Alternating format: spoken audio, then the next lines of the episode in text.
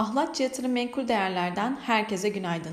Bu hafta boyunca 17.05-17.30 bandında hareket eden kurda haftanın son işlem gününde 17.30 seviyelerinin test edildiğini görüyoruz. Yine Euro TL'ye baktığımızda ise Euro dolar paritesindeki toparlanmanın da etkisiyle 18 seviyelerinden 18-20 seviyelerine kadar yükselmiş durumda. Küresel piyasalara baktığımızda bu hafta FED kararının ardından piyasalarda kısa süreli bir coşku yaşansa da özellikle Amerika borsaları Mart 2020'den bu yana en kötü haftasını kapatmaya hazırlanıyor. ABD vadeli tarafına baktığımızda bu sabah tepki yükselişi olduğunu söyleyebiliriz. Asya seansı ise karışık kapattı.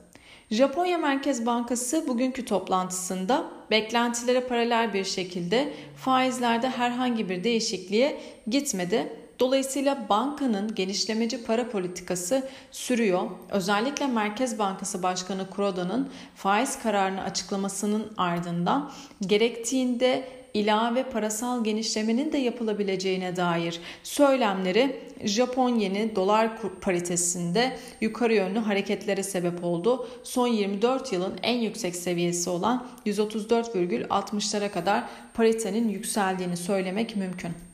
Brent petrol tarafına baktığımızda Fed'in parasal sıkılaşmasının ardından resesyon endişeleri tekrardan gündeme geldi ve bu hafta en yüksek 123 dolar seviyelerini test eden Brent petrolde haftalık kapanışı 117 dolar seviyelerinden e, yapacağını söyleyebiliriz.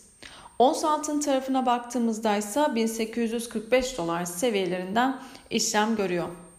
Yurt içi gelişmelerde Borsa İstanbul dün hafif pozitif bir başlangıç yapmıştı. 2544 e, seviyelerine kadar bir yükseliş kaydedilmişti fakat sonrasında gelen sert satışlarla birlikte endeks günü %1,81 değer kaybıyla 2485 puandan kapattı.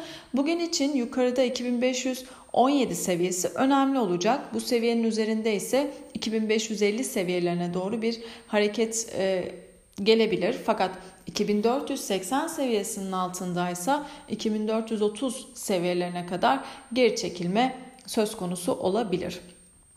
Bugün yurt içinde önemli bir veri akışı bulunmuyor. Yurt dışındaysa Euro bölgesinden enflasyon rakamları takip edilecek. Aynı zamanda İngiltere'de sanayi üretimi verisi yine takip edilecek. Herkese bol kazançlı güzel bir gün dilerim.